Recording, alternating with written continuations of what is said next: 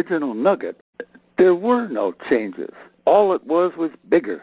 The Nugget came about when I wasn't there. That is, I, I had built my my my frolic and uh, and had a great time sailing it in the Golden Gate for uh, a season or so. I was working in a boat factory in Sausalito and riding a motorcycle and having a great time. And the great thing about this little frolic is that it was so cheap. you know, you could build the thing for about a dollar a pound, and it weighed Wow. 200 pounds. Wow. And uh, and so, uh, uh, well, 200 bucks was serious money in those days to me, but still, I was able to build my own boat, which I could, and I could not have done anything as capable for anything like that cost. And that was the initial attraction to the modern trimaran was low cost. It was not speed. Speed was incidental in my view. It was their capabilities, their shoal draft combined with splendid seakeeping properties that made me interested in the in the multi-hull from the outset. Uh, from the outset, in the Piver trimaran particularly. Okay. I'd had a chance to sail in, in Hawaiian catamarans, and I was nonplussed. So much speed for so little control was was not my cup of tea. And uh, and so all of a sudden here we had this little boat that uh, that really did it. And I went away to work for a while. I I went up into the Sierras and was building houses there in Squaw Valley prior to the 1960 Winter Olympics, which were held at Squaw Valley. And a friend of mine and I were building houses up there. And uh, I worked through the winter.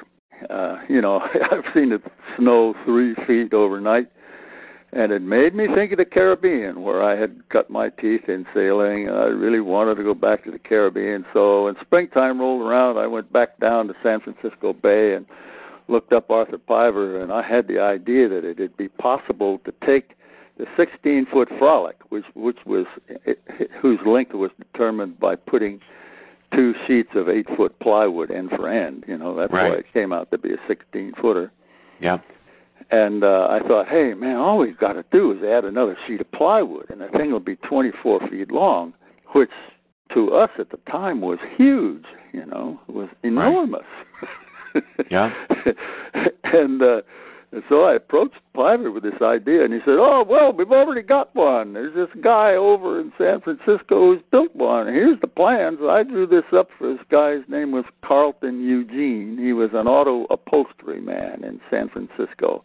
And uh, so I uh, I looked up uh, Carlton Eugene and made arrangements to go for a sail with him. And again, we went out into the Golden Gate. If you go uh, uh, about a mile out through the throat of the gate, you encounter a big shoal on the north side. It's called the Potato Patch. And uh, in in uh, nasty conditions, it's a terrible place. But uh, on this day, it was possible for us to venture into the potato patch with this 24-foot frolic that Piver called Nugget. And uh, we we did that. Carlton, Eugene, and I uh, w- went out there, and uh, I was again c- quite taken with the uh, performance of the boat, and and uh, and it looked it just looked to me like something that I could build. And if I put a little cuddy cabin on it, just big enough to get inside out of the spray uh, and out of the sun, just a just a cuddy, just a little coach roof, no more than the top of a Volkswagen Beetle. If I if I put that on there, the, the actually the Nugget was designed like the Frolic to be an open day sailor. The Mhm. Frolic was a two-place, two-person open day sailor, and the Nugget was a four-place open day sailor. You could take four people. And I figured that I would be alone, or maybe with one other person. I didn't know who. Uh, but with a little cuddy cabin on there, I figured that uh, we could, you know, bop on down the coast and uh, and uh, work our way for Panama to get back into the Caribbean. Uh, I thought that uh, the the great thing about the boat was that it would be beachable, and uh, if we were to encounter really threatening conditions, conditions, we could always save ourselves. Even if we damaged or destroyed the boat, we could always get in someplace, you know, because the Right. boat had shallow draft. And so uh, I uh, I was uh, so pleased to to see this 24 foot nugget, and I went back and told Piver what I wanted to do with it. Uh, uh, incidentally, Piver and I really had something in common. We both had big schooners in our background. His family had owned a beautiful big traditional wooden gaff schooner called uh, the Eloise, and uh, Piver had sailed in it in Hawaii and so on, and and uh, and I had come from the Caribbean where I was sailing in uh, in a really big boat uh, at the end a 150 foot uh, steel staysail schooner. Most of my experience was in big boats, and uh, I actually came to to San Francisco in order to learn about fiberglass. There there was a fiberglass was new stuff, and there was a company in Sausalito there that was building the first large fiberglass boat in the United States, and I was able to get on with them and learn about fiberglass, uh, which was a very important part of my, my education. Um, although uh, uh, I never was into fiberglass boats, uh, I was into wooden boats that were sheathed with fiberglass, and that's the way I built my Nugget. After sailing with Carlton Eugene, I I built my Nugget and fiberglassed the daylights out of it because uh, I I understood what it could do for a wooden structure and um, in the meantime, there, uh, I, uh, I I bumped into a gal who uh, became my wife. and we have our 57th anniversary coming. Wow! In, in a month or so, and uh, uh, uh, we decided that we would take the whole trip together. That is, uh, I was going to go to the Caribbean in this uh, big frolic, and uh, she was determined to go with me. And so the Nugget now was slightly different than the frolic, but it had the same basic configuration.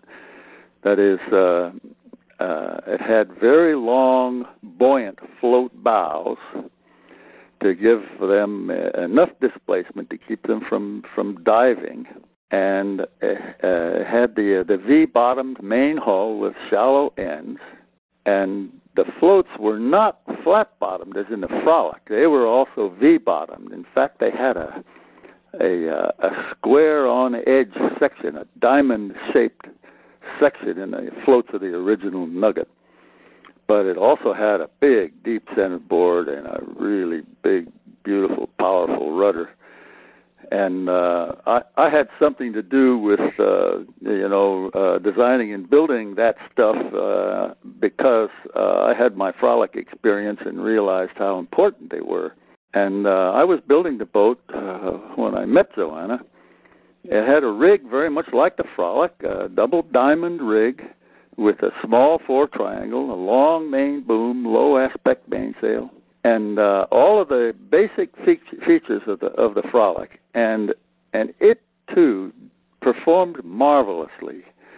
Uh, it was not a race boat. It was intended to be utilitarian. You know, I wanted to make a voyage in this thing, and so it had the the little cuddy cabin with a just a slot type bunk in the forebody of the main hull, and a similar small bunk in the after body of the main hull and uh, and anyway, we took off, and uh, I don't know if listeners are interested in in uh, the adventure that we had in that boat. Uh, it was uh, like uh, beyond human experience. Uh, I've written about it. That appears in chapters, I think, three and four in my book uh, Among the Multi-Hulls, which is, uh, with your participation, is now available on Amazon.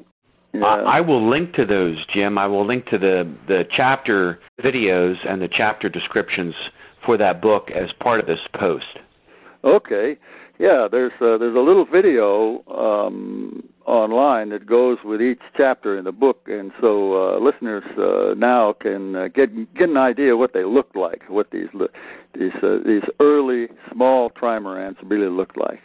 Well, Jim, thank you so much for sharing about that. Um, I, I we hope to, to do a, another follow-up on this interview and, and talk a little bit more about your experience as you uh, took that uh, Piver Nugget that you built and then uh, headed to Mexico. I think you've got some interesting things to share there. But I want to thank you so much for being on this call today and sharing this little audio with us here on Small Trimarans.